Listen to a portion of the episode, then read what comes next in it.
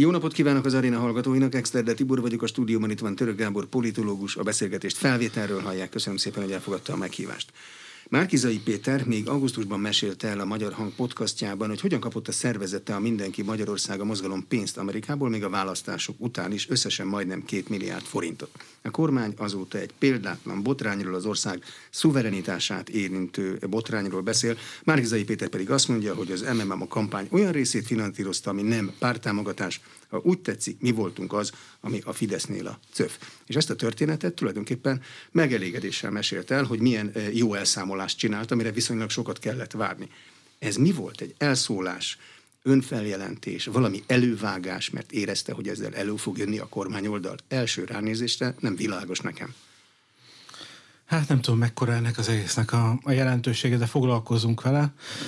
A Nemzetbiztonsági Bizottság ülésezik. Nyilván én politikai jelentőségére gondoltam, hogy ez mekkora, de ha valamit mondani kellene, akkor azt mondanám, hogy ez, ez a márki-zaizmus, ahol nagyon sok itt kell egymás mellett mondani, ezért nem olyan könnyű mondani, de azt gondolom, hogy azt látjuk, amit a kampányban is láttunk vele kapcsolatban, az ő szerepfelfogásával, meg politikai viselkedésével kapcsolatban, az a kiszámíthatatlanság, amiről itt is sok szó esett, az a akkor úgy szoktam fogalmazni, hogy szabályszerűtlenség, ahogy, ahogy nem egy megszokott politikai karakter bölcsességével, racionalitásával beszél, az a választás óta még hatványozottabban látszik. De a politikai pártokra, például az ellenzéki pártokra lehet valamilyen hatás? Ungár Péter azt mondja, hogy őt megdöbbentette, és ez sokkal komolyabb dolog annál, mint aminek elsőre látszik, mert ők se tudtak róla. Egyik párt sem.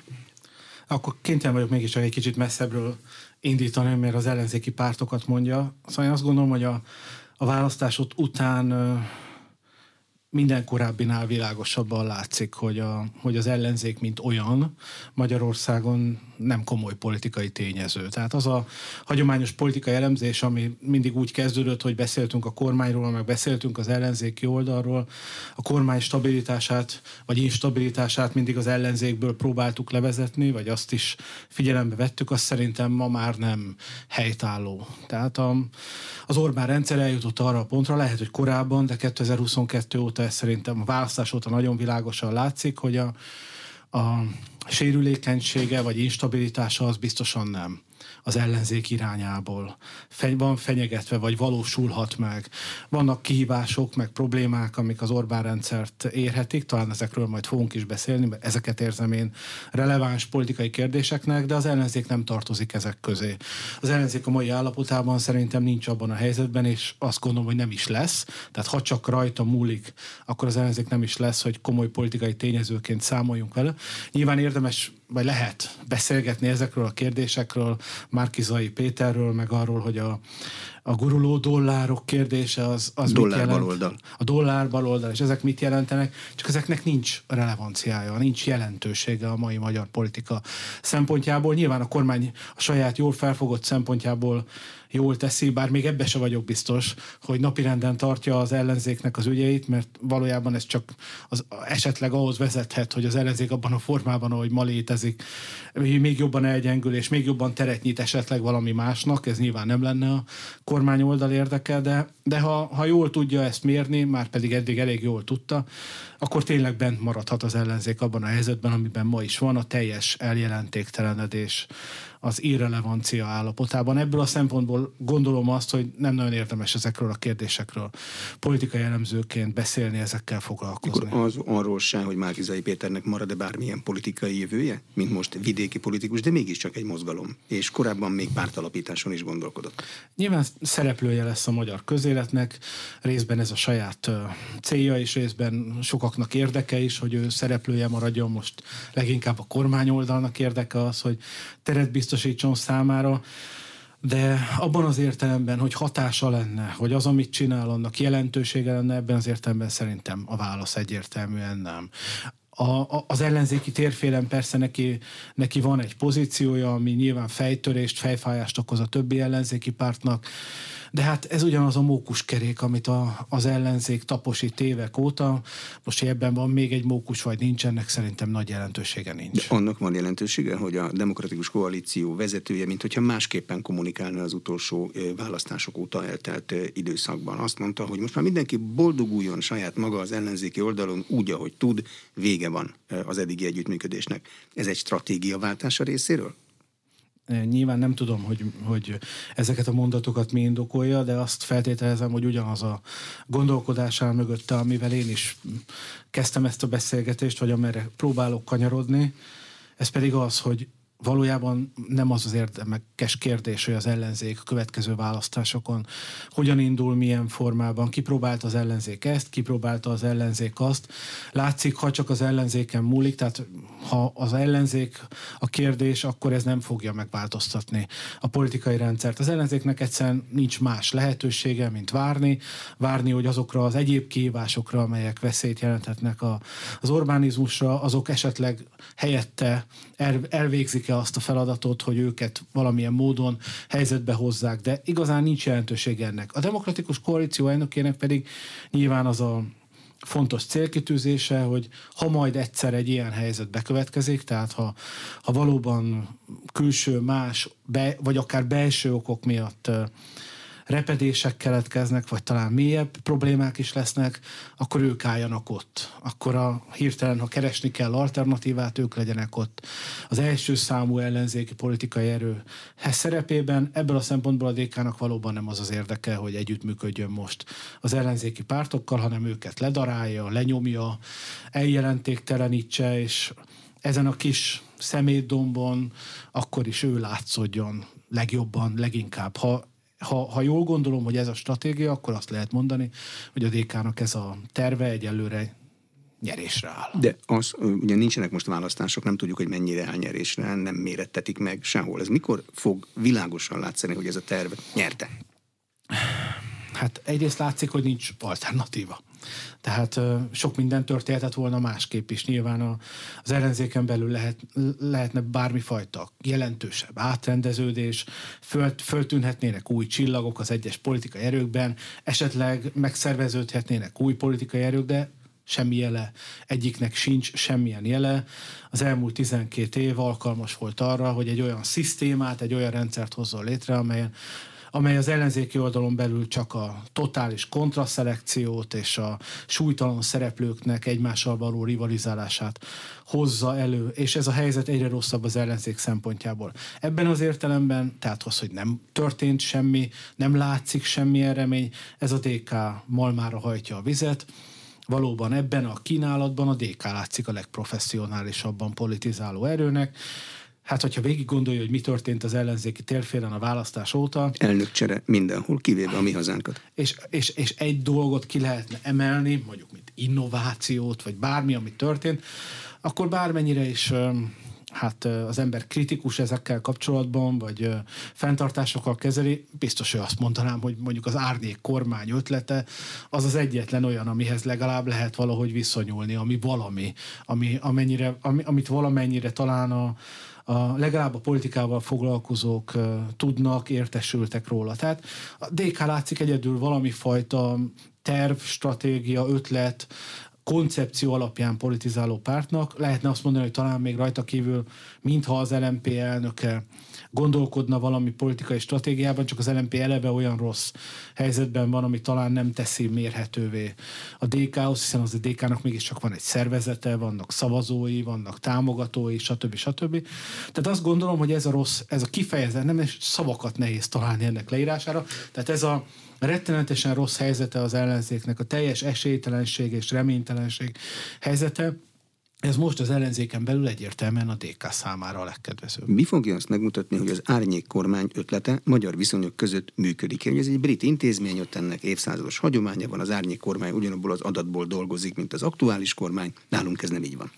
Ja, nyilván tartalmilag semmi értelme a dolognak, tehát ö, nem mennék olyan messzire, hogy azt mondanám, hogy ennek van tartalmi értelemben politikai jelentőség, egyszerűen csak mintha azt üzenné, hogy, hogy van egy párt, amelyik az ellenzéki térfélen gondol valamit a kormányzásról, vagy ö, egyszerűen foglalkozik azzal a kérdéssel, hogy nem csak az a kérdés, hogy az egymáshoz való viszony milyen, vagy hogy hogyan lehet ö, mindent megszorozni mínusz egyel, amit a kormány mond, hanem, hanem, hanem, hanem esetleg vannak tartalmi gondolatai is.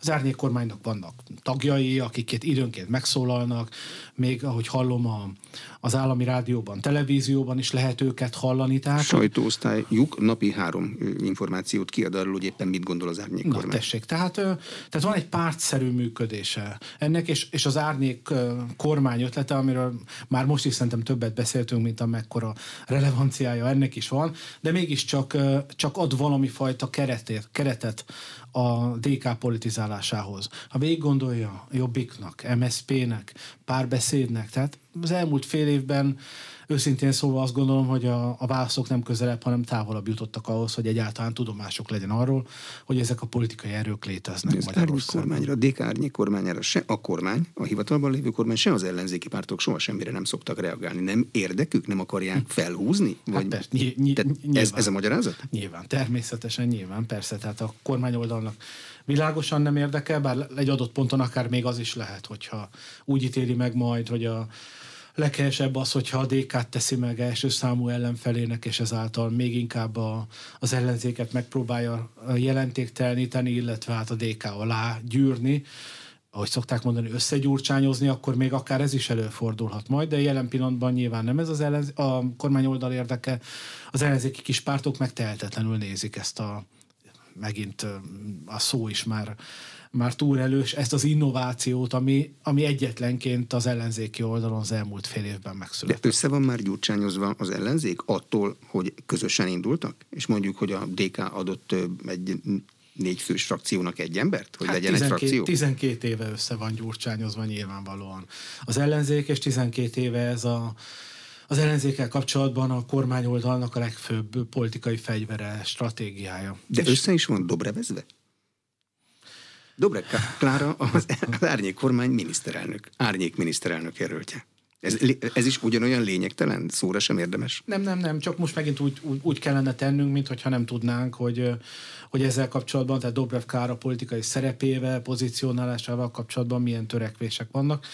És ezek a törekvések nyilván nem sikertelenek. Hát Gyurcsány Ferenc feleségéről beszélünk, az ellenzék, bocsánat, a kormányoldal mindent megtett az elmúlt időszakban azzal kapcsolatban, hogy őt folyamatosan erre emlé... hogy, hogy ezt a közvéleményt erre folyamatosan emlékeztesse, és nem is olyan nagyon nehéz nyilván emlékeztetni erre, hiszen, hiszen itt aztán tényleg még egy családi kapcsolatról is szó van. Én nem hiszem, hogy kialakult volna Dobrev Klára önálló politikai pozíciója a magyar nyilvánosságban, ami lehet, hogy igazságtalan abból a pozícióból nézve. Európai parlamenti alelnök. De mégiscsak ez a helyzet.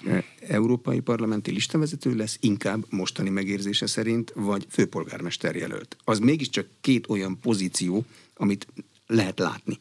Na, végre egy kérdés, amire nem azt kellene belsőből mondanom, hogy hát nem mindegy, mert azt gondolom, hogy ez talán nem mindegy, igen. Hogyha az ellenzéki oldalról beszélünk, akkor valóban a, a jövőt tekintve a legfontosabb kérdés a főpolgármesteri pozíció,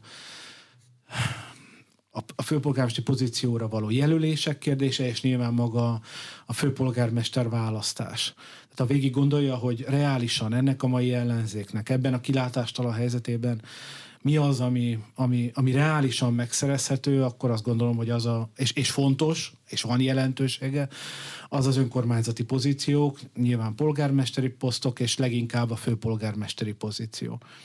Nagyon más a közeljövőben szerintem nem kínálkozik az ellenzék számára. Ebből a szempontból ez egy releváns kérdés, ez egy lényeges kérdés, ez egy értelemmel bíró kérdés, hogy vajon Dobrev Klára, vagy maga a Demokratikus Koalíció nem dönte úgy, hogy a, még egyszer mondom, számukra legfontosabb, vagy leginkább elérhetőnek látszó pozícióban ne a saját jelöltjüket próbálja meg oda juttatni. Ez nem biztos, hogy Dobrev Klára egyébként bár adná magát a gondolat. Soha nem hallottam, hogy erről bárki bármit nyilatkozott volna. Ez nyilván egy külső okoskodás, nevezzük így, hogy gondolat, kísérlet az ön részéről, meg most már akkor az én részemről, és legutóbb, amikor itt voltam, akkor is beszéltünk egyébként erről a felvetésről. Én akkor is ugyanazt mondtam, amit ma, hogy nem látok ez, ebbe az irányba lépéseket, de, de nem, nem rossz ötlet. De hát annyi már azóta történt, hogy az em es zé pé is és a dé ká is azt mondta, hogy az nincs kőbevésve, hogy Karácsony Gergelyt fogjuk támogatni a következő időszakban, de erről korábban így nem beszéltek, azt mondták, hogy ő a mi jelöltünk. Most már nem az ő jelöltjük, ha ezeket a szavakat elkezdjük külön-külön vizsgálni. Hát ebben sincs sok meglepő, szerintem a kétezer-huszonkettes miniszterelnök jelölti előválasztás után egyértelmű volt, hogy, hogy Karácsony Gergellyel kapcsolatban olyan indulatok, olyan, olyan vélekedések jelentek meg, ami, ami nyilvánvalóvá teszi, hogy, hogy nem lesz egyszerű menet, nem lesz fáklyás menet számára.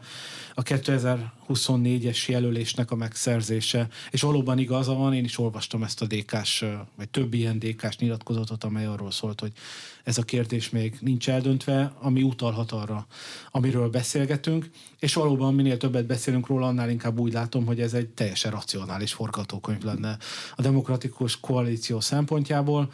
Ha ők a legnagyobb ellenzéki párt, akkor nyilvánvalóan a legfontosabb pozíciót hasznos lenne saját kebelükön belül tartani, vagy oda, odahozni. Én is azt gondolom, hogy a dé ká meg fogja próbálni, kísérletet fog tenni arra, hogy hogy saját jelöltet jelöljön, hogy aztán ezt hogyan fog végbe menni, hogy ez, mi lesz Karácsony Gergely viszonya, mi lesz hozzá a többi ellenzéki párt viszonya, ez ma kiszámíthatatlan, és nyilván a rádióhallgatók meg tudják, hogy a helyzetet nehezíti az, hogy a, az önkormányzati választás és az európai parlamenti választás egy időpontban kerül majd megrendezésre kétezer-huszonnégyben, ami az egyezkedéseket még jobban meg fogja nehezíteni ezen pártok számára.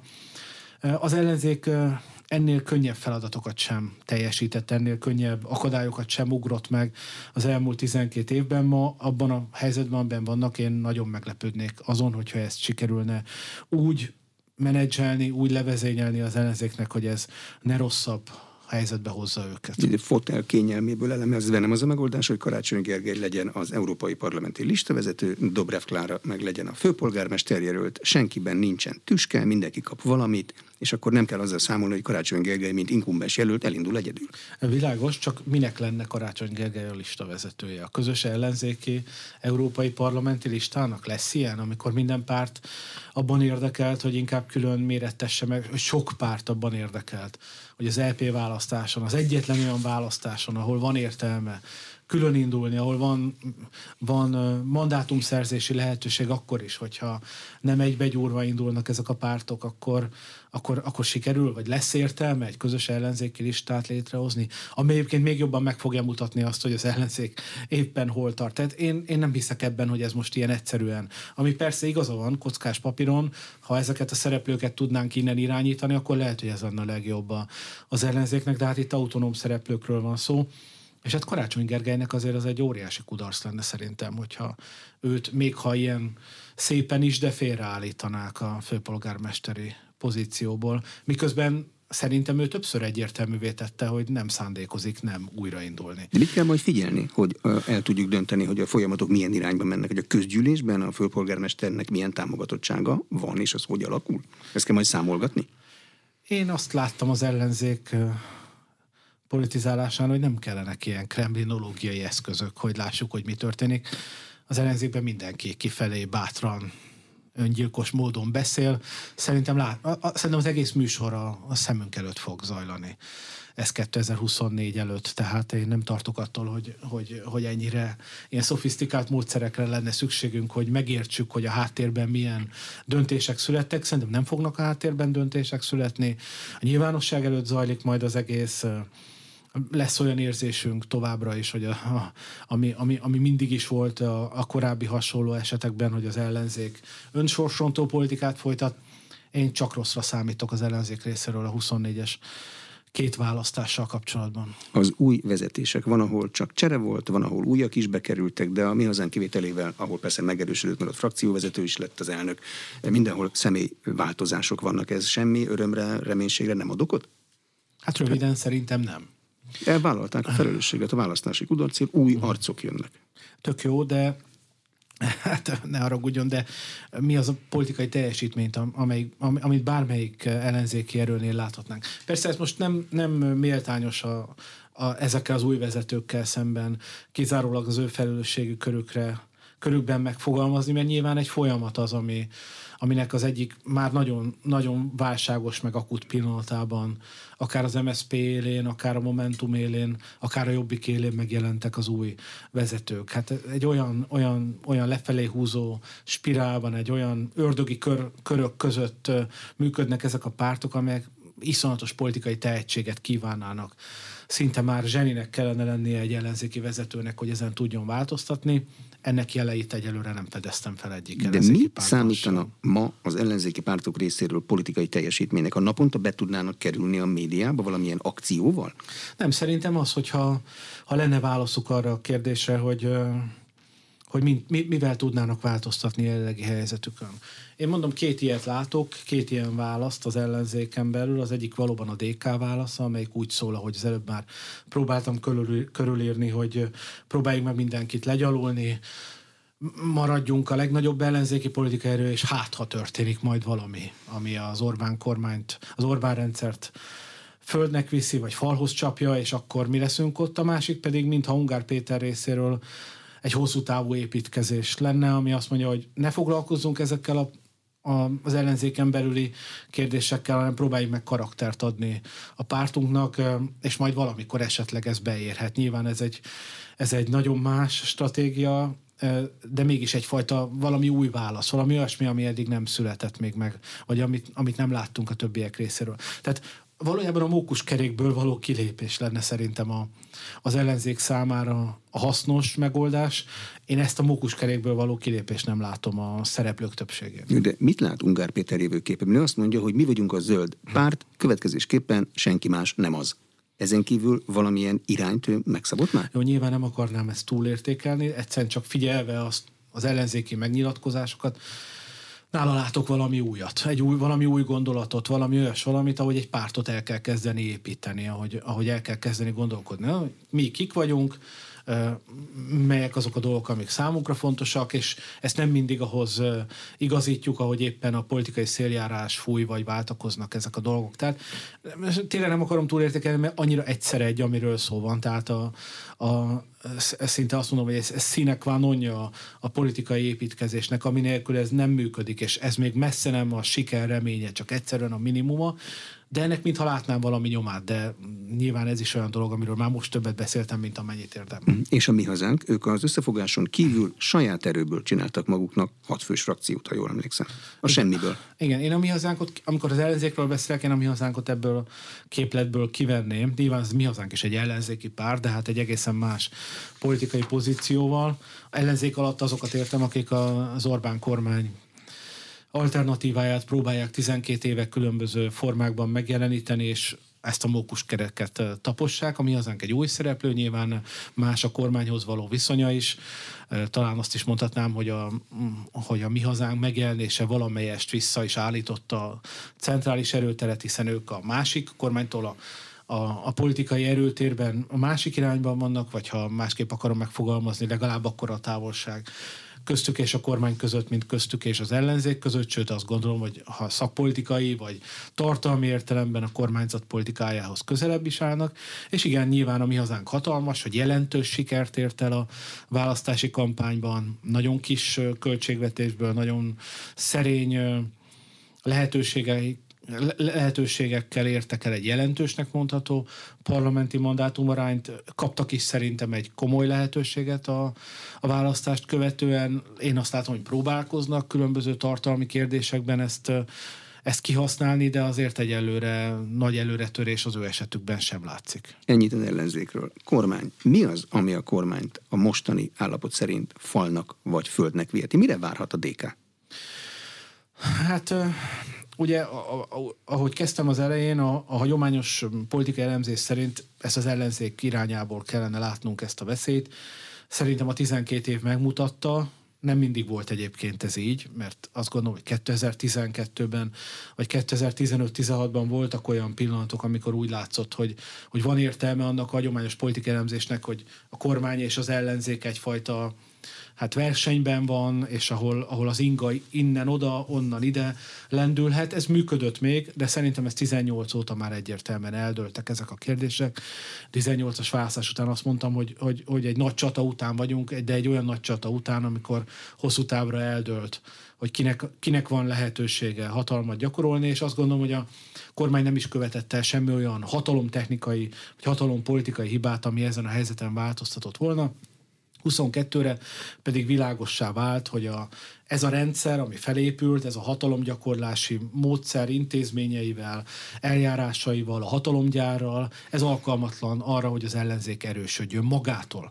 Ezért a kormány számára kihívást ma legfeljebb új gyakorlatot, de kihívást nem jelent az ellenzékkel való bánás. Annak az ellenzék egy, egy, egy, egy egyértelmű karanténban van, vagy ahogy szokták mondani, egy buborékban, növekedési lehetőségek nélkül, ha semmi nem változik. De van három olyan front, vagy három olyan olyan, olyan dolog, ahol azért mégiscsak van a kormánynak szerintem dolga, vagy ahol, ahol nehézségekkel néz szemben. Nyilván az egyik a nemzetközi politika, a nemzetközi erőtér, benne az Európai Uniós kapcsolatrendszerrel, nyilván a háborúval, a nemzetközi viszonyrendszerrel.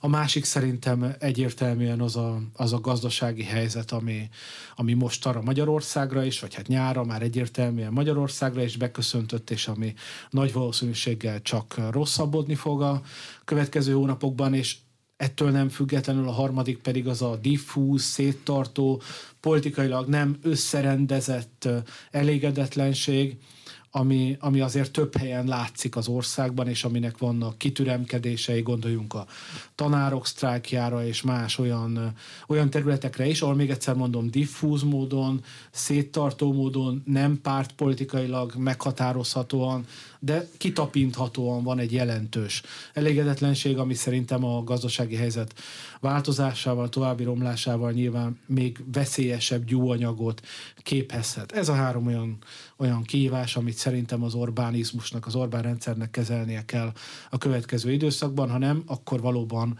politikailag instabil, instabilabb helyzet köszönthet be. De ebből a háromból az első kezelésében szerz egy gyakorlatot. Elmegy Brüsszelbe, kioszt pár sallert meg kokit. Ebben nincs változás? Vagy van változás? Hát a helyzet azért nehezebb lett nyilván a, az orosz, Oroszország ukrajnai agressziójával. Az új. Helyzet, igen, a helyzet, helyzet szerintem ezen a téren romlott. A szövetségi rendszer vagy a szövetségi politika lehetőségei azok szerintem változtak. Nyilván az orosz kapcsolat, a kínai kapcsolat kérdései sokat alakultak februárhoz képest, tehát különösen nyilván itt az orosz relációról beszélek, ezek azért hoztak nehézségeket, amiknek vannak következményei egyébként a, a gazdasági lehetőségek tekintetében is. Nem azt állítom, amit nagyon sokan mondanak, hogy Orbán Viktor elszigetelődött, mert szegény már tényleg tizenkét éve annyira elszigetelődik folyamatosan, és mégis a nemzetközi politika színpadán van. Igaza van önnek, ennek megvan a rutinja, a gyakorlata, hogy ezt hogyan lehet kezelni, és nyilván azért nem csak negatív, hanem pozitív változások is vannak, az olasz választásokra gondolunk, ki tudja, hogy mi történik az amerikai Egyesült Államok elnök választásán két év múlva. Tehát lehetnek változások, lehetnek számukra, a kor, magyar kormány számára pozitív fejlemények. Azt is látjuk, hogy Nyugat-Európát sem kerüli el az a válság, ami Magyarországot, sőt, ott sem tudhatjuk, hogy annak ott milyen politikai következményei, lecsapódásai lehetnek. Tehát nagyon könnyen lehet, hogy az, amit Orbán Viktor hát öt-hat évvel ezelőtt jósolt, ugye a A, hogy, hogy majd Nyugat-Európában végig söpör egy olyan radikális változás, ami egy számára, az magyar politika számára, vagy a magyar kormánypolitika számára kedvezőbb hátteret biztosít. Ez akár a következő években be is következhet. Tényleg nem tudjuk ezeket a helyzeteket, de azért összességében azt gondolom, hogy ez, ez, ez mégiscsak veszélyeket rejtő környezet most jelenleg, és ezt kezelni kell, ezzel foglalkozni kell, sokkal inkább nyilván, mint a magyar ellenzékkel. A gazdasági helyzet kezelésére a kormánynak van eszköze? Eszköze van, pénze nagyon kevés. Tehát én azt látom minden területen, hogy a költségvetési politikában a lehetőségek nagyon beszűkültek.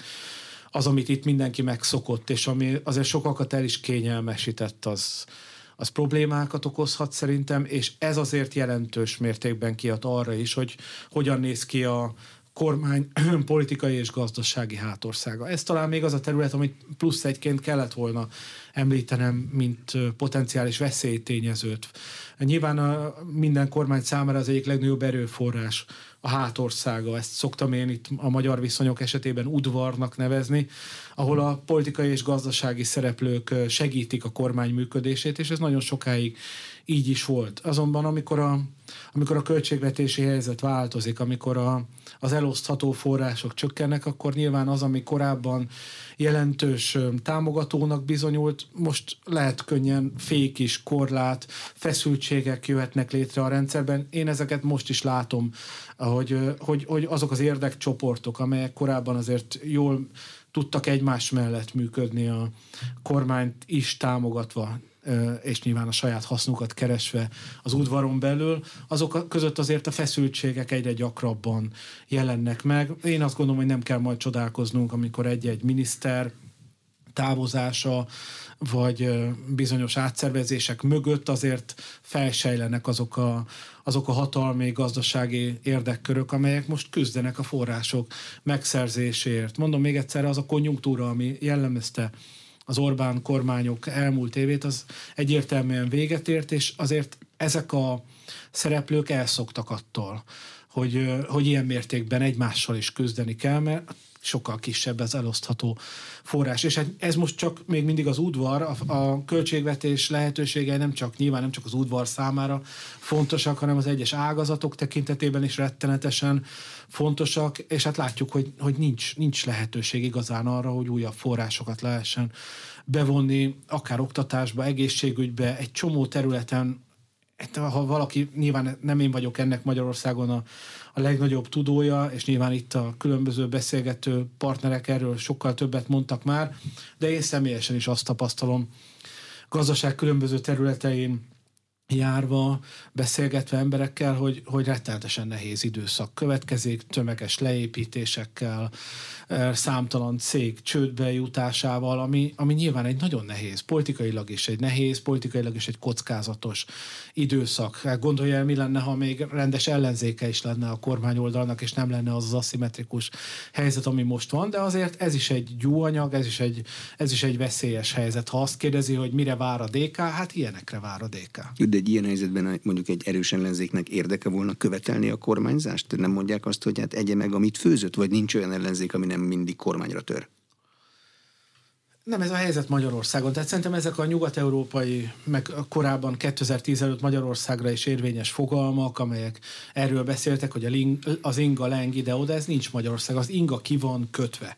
Tehát legkésőbb kétezer-tizennyolcban Magyarországon az ingát kikötötték, és az inga nagyon sokáig, vagy legalábbis, ha nem történik jelentős megrázkódtatás bármelyik területen, amiről beszéltem, az az inga nem fog onnan elindulni.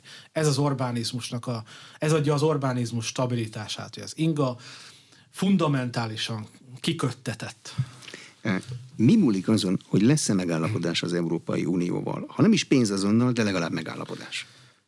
Min múlik, hogy lesz? Mi múlik azon? Nagyon sok Mi fog minden. következni, ha lesz? Hát szerintem nagyon sok minden, nyilván az egy, az egy mentőv lenne, egy nagyon jelentős mentőv. A, a kormánynak? A kormánynak, meg hát a magyar gazdaságnak is, én azt gondolom, tehát itt nyilván nem csak a kormány szempontjából kell ezt elemeznünk, hanem Magyarország szempontjából is érdemes látnunk, de a kormány szempontjából igen, hát lélegzetvételhez tudna jutni, ha máshonnan nem.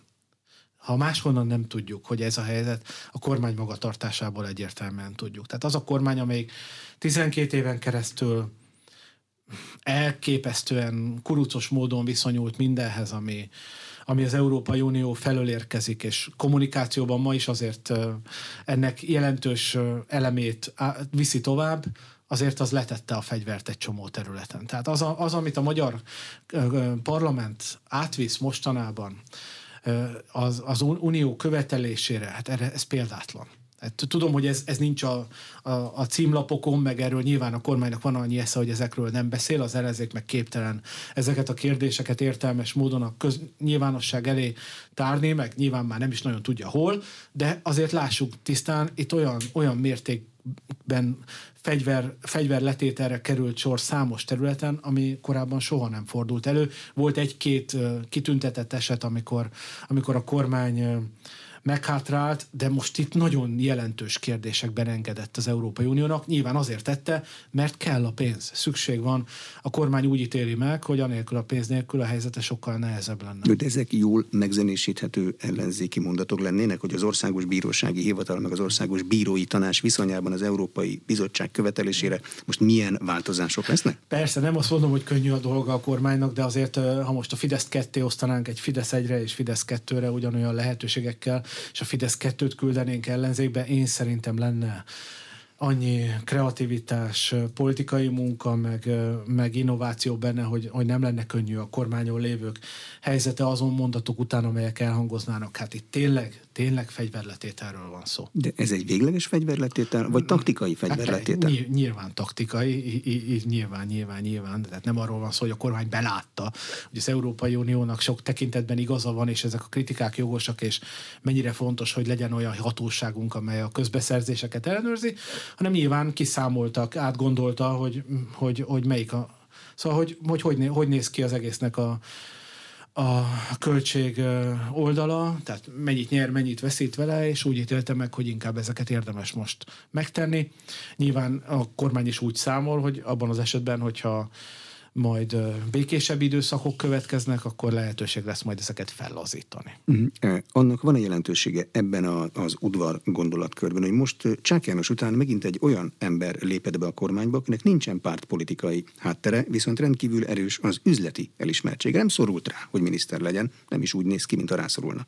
Milyenek az üzenete? Én nagyon okos felvetésnek gondolom, amit mond. Én azt hiszem, hogy ez is a, egyfajta lényege a az orbánizmusnak, az orbáni hatalomgyakorlásnak, de egyébként nem, nem csak Lantos Csaba esetében igaz ez, vagy Csák János esetében, hanem, hanem akár Palkovics miniszter, a távozó Palkovics miniszter esetében is, hogy politikai hátországgal nem rendelkező, de egyébként tekintélyes, akár gazdaságilag jelentős, akár mint Palkovics miniszter esetén akadémiai háttérrel rendelkező emberek, tehát akik elismertek, van a politikán kívül is komoly komoly hátországuk, de ne legyen semmilyen politikai hátországuk. Politikai hátország nélküli emberek, akik számára nyilván a politika mezejére lépve nem, nincs más igazodási pont, mint a miniszterelnök szándéka, akarata, és akik emiatt aztán sokkal nehezebben is boldogulnak el az udvar világában, ahol azért ott komoly politikai és gazdasági szereplők között kellene eligazodni, jó kompromisszumokat kötni, így aztán egyetlen vezérlő csillaguk marad, még egyszer mondom az, hogy a miniszterelnök miniszterelnökhöz igazodjanak. Szerintem erről van szó. Egyébként Orbán Viktor mindig is szerette az ilyen típusú minisztereket, ha emlékszik rá, a, már az első kormányában is, még kilencvennyolc és kétezer-kettő között, amikor pedig azért az egy hagyományos értelemben vett koalíciós kormány volt, ahol különösen a koalíciós partnerek hát politikusokat, jelentős frontpolitikusokat vittek be, ott is ő törekedett azért arra, vagy, vagy látszott, hogy, hogy szívesebben tesz be nem politikusokat, nem erős politikai hátországgal rendelkező politikusokat fontos miniszteri tárcákra. De akkor ez egy tiszta, működőképes hatalmi logika, vagy lehet olyan üzenete, hogy a népnek, az országnak azt üzeni, hogy ők is vállalják ebben a nehéz helyzetben, hogy nincs rá szükségük erre a stallumra, és mégis itt vannak? Hát ezt nem hiszem, ez, ez, ez túlgondolás szerintem egy kicsit. Itt egyszerűen a kormány összeállításánál sokkal fontosabbak szerintem a hatalmi szempontok, tehát az, hogy a kormányzás a miniszterelnök szempontjából hatékony legyen, és politikai korm, valóban politikai kormányzás folyhasson, ami kétezer-tíz óta töretlenül zajlik egyébként.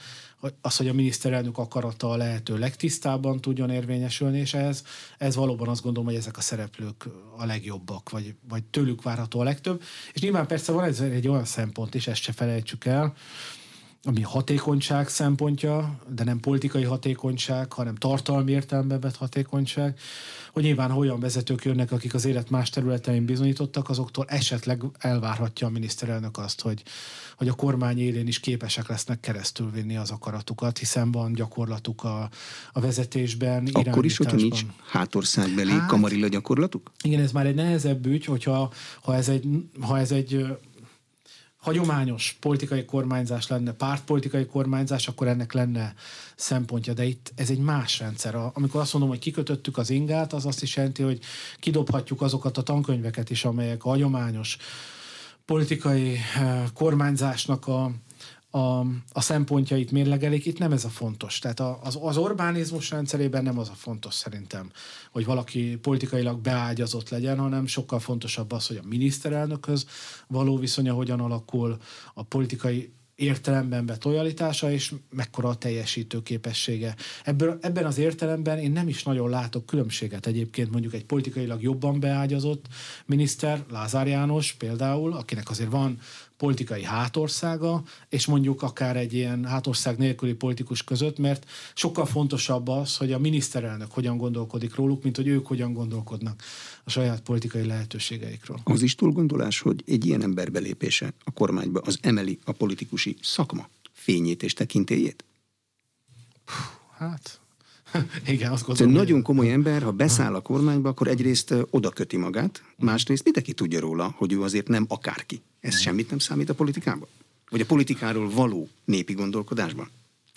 Nyilván megint nem szeretnék abban a szerepben tetszelegni, hogy én tudom, hogy az emberek mit gondolnak erről, de azért ez nem ma kezdődött, tehát kétezer-tíz előtt is voltak olyan kormánytagok, hát még a Gyurcsány kormányok idejében is, akik jelentős gazdasági szereplőből váltak politikussá, hát, hát csak Kóka Jánosra gondolok, aki, aki most őszintén szóval ebből a szempontból miben különbözik a mostani szereplőktől? Nyilván, ha most itt olyan ember ülne, aki erősen elkötelezett erre vagy arra, akkor el tudná mondani, hogy úristen, hát ég és föld, Kóka Jánost és Lantos Csabát nem szabad összekeverni.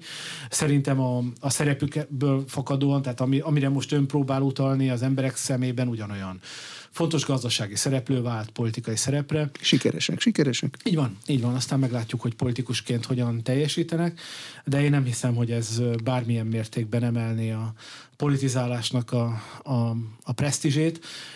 Ugye, ugye itt, itt azért gazdasági szereplőkről beszélünk, akiknek a, a presztízse nem nagyon sokban különbözik az emberek szemében szerintem a politikusokétól. Más lenne, a köztiszteletben álló szereplők lennének olyanok, akik uh, politikusságot vállalnak, de van ma még Magyarországon egy, egyöntetően köztiszteletben álló közéleti szereplő, azt hiszem, hogy nincs. Hát lehet. Igen. Igen. Abból viszont elég kevés van a kormányban. kormányban. Látszik-e, hogy a kormány energiaválságra, háborúra adott reakciói, azok találkoznak-e a közvélemény többségének egyetértésével? Nem változik a Fidesz pozíciója a mérések szerint? Nagyon. Egy nagyon jó kérdés megint, amit feltesz, mert és itt megint szerintem ütközik a hagyományos gondolkodásmód, meg az, az ahogy a kormány gondolkodik ezekről a kérdésekről. És a hagyományos, ahogy az ön kérdése fogalmazódott, ugye, hogy találkozik-e az emberek gondolkodásával. A kormány meg úgy, úgy, úgy politizál most már tizenkét éve, hogy persze folyamatosan monitorozza, hogy az emberek hogyan gondolkodnak, de közben maga is alakítja az emberek gondolkodását. Tehát én azt mondanám, hogy a kormány sok mindent megtett az elmúlt időszakban. A hatalomgyár nagyon sikeres volt, továbbra is. A kormányzat legsikeresebb üzletága egyértelműen a hatalomgyár. Annak a kommunikációs, nyilvánosság, propaganda részlege, ezek azt gondolom, hogy, a, hogy, hogy tökére fejlesztett módon működnek. Ebben az értelemben a legsikeresebb miniszter egyértelműen Rogán Antal, és a legpótolhatatlanabbnak látszó minisztere és a kormánynak, tehát hogy, hogy, hogy, hogy, hogy képes volt olyan irányba terelni a választó gondolkodását kampányokkal, folyamatos politikai megdolgozással, hogy most azt kell, hogy mondjam, hogy a többség egyértelműen a minden kutatás, felmérés szerint, de a saját személyes tapasztalataim alapján is azzal az állásponttal ért egyet, ami, amit a kormány képvisel ebben az ügyben. Az olyan megmozdulásoknak, a pedagógusok engedetlenségének, meg a mellette országosan megjelenő szülői, meg diáki támogató mozgalmaknak látszik valamilyen hatása? Hát ezt mondtam az egyik veszélytényezőként, mint egy diffúz általános elégedetlenség, aminek ráadás, amire ráadásul nincs kormányzati válasz. Tehát a, ugye a kormányzati politika úgy jár el, hogy ezekről egyáltalán nem vesz. Jó, de a pedagógus béremeléstől már a választás előtt azt mondta Gulyás Gergely miniszter, hogy persze, meg kell csinálni. Nyilván igazuk van. Sőt, hát azt is mondja, hogy már meg is volt, sőt, meg még lesz sokkal nagyobb, meg a következő két évben, de, de őszintén szólva nincs egyértelmű, világos válasz ezekre a Ezekre a, még egyszer mondom, szerintem diffúz és politikailag nem nagyon értelmezhető, de, de, de egyértelműen kimutatható, kézzelfogható, látsz, látható elégedetlenségekre. Erről a kormányzati médiumok alig, vagy szinte soha nem számolnak be, és a kormányoldal azt a taktikát követi, hogy ezekkel nem foglalkozik, és más irányokba tereli a kommunikációt. Bocsánat, ez... be kell, már tudom, hogy be mm. kell, de e, baj, hogy, vagy jelentős, hogy nem számolnak be, ezek országos dolgok. Mm. Tehát vannak Szegeden, Pécset, Szombathelyen, mindenhol. Látják az emberek a saját szemükkel, nem kell tévét nézni hozzá. Igen, nyilván... Uh... Nehéz, mert megint, megint nincs a bölcsek köve a zsebben, majd meg tudjam mondani, hogy, hogy mi itt a helyes eljárás. Azt látom, hogy mit csinál a kormány, és, és az ember hajlamos azt gondolni, hogy talán ez nem minden esetben a legjobb stratégia, már úgy értem, hogy a leghasznosabb számukra.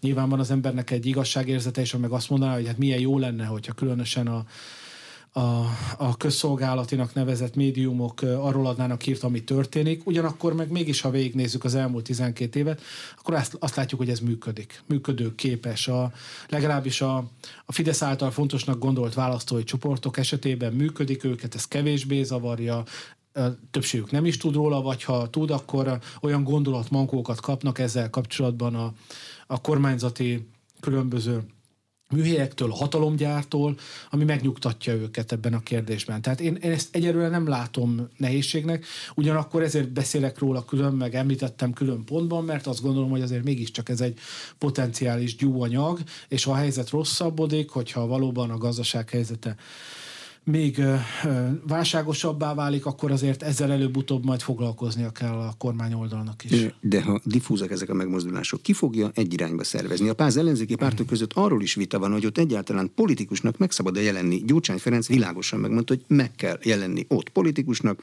mert a politikusnak szinte mindenkinél több felhatalmazása van a közügyeinek intézésére. dé ká fogja megszervezni? Nem hiszem, és azt gondolom, hogy az a gondolkodás, ami az ellenzéken belül van, hogy talán az a helyes, hogyha őkettől távol tartják magukat, az, az inkább csak segít ezeknek a mozgalmaknak. Nem hiszem, hogy az lenne a, az ellenzék jelenlegi állapotában hiteltelen lenne, és nyilván sokkal könnyebben támadhatóvá tenni az ő jelenlétük ezeket a megmozdulásokat. Addig, addig van ezeknek igazán legitimitása, meg társadalmi elfogadottsága, amíg nem mondjuk Gyurcsány Ferenc áll a, a, az élükön, az pedig nyilvánvaló, hogy, hogy a dé ká saját szempontjából meg mindent megtesz, hogy mégiscsak úgy tűnjön, mintha ők állnának ezeknek a megmozdulásoknak az élén. De, de ezért mondom azt, hogy pártpolitikailag nem értelmezhető ez most. Voltak olyan időszakok a magyar politika történetben kétezer-tíz előtt is, amikor szintén létező, ugyanilyen diffúznak látszó társadalmi elégedetlenséget azért a Fidesz elég jó, az akkori Fidesz ellenzékben jól tudott kezelni, jól tudta becsatornázni, hanem is tökéletes mértékben, de mégis akár csak a népszavazással is sikerült ezt a saját javára fordítani. Ma az ellenzék nincs ebben a helyzetben. Sokokból nincs ebben a helyzetben, saját hibájából is, de az Orbánizmus, mint rendszer felépítéséből, konszolidációjából fakadóan is egyszerűen tehetetlen, hogy ehhez hozzá tudjon nyúlni. Ezért gondolom azt, hogy korlátozott ennek a veszélyessége. Ma, most jelenleg, jelenlegi tudásunk alapján a kormányzásra, a kormányzati stabilitásra való veszélyessége, de a helyzet változhat, sokkal súlyosabbra is fordulhat, és az elégedetlenség jelentősen megnőhet. De nyilván erről ma nagyon keveset tudunk. Köszönöm szépen. Az elmúlt egy órában Török Gábor politológus volt az Inforádio arénájának vendége. A beszélgetést a rádióban most felvételről hallották, és az infostart pont hu oldalon is figyelemmel kísérhetik. A műsor elkészítésében Módos Márton főszerkesztő vett részt. Ha ezt a beszélgetést érdekesnek találták, akkor kérem, iratkozzanak fel az Inforádio YouTube csatornájára. Köszönöm a figyelmet, Exterde Tibor vagyok.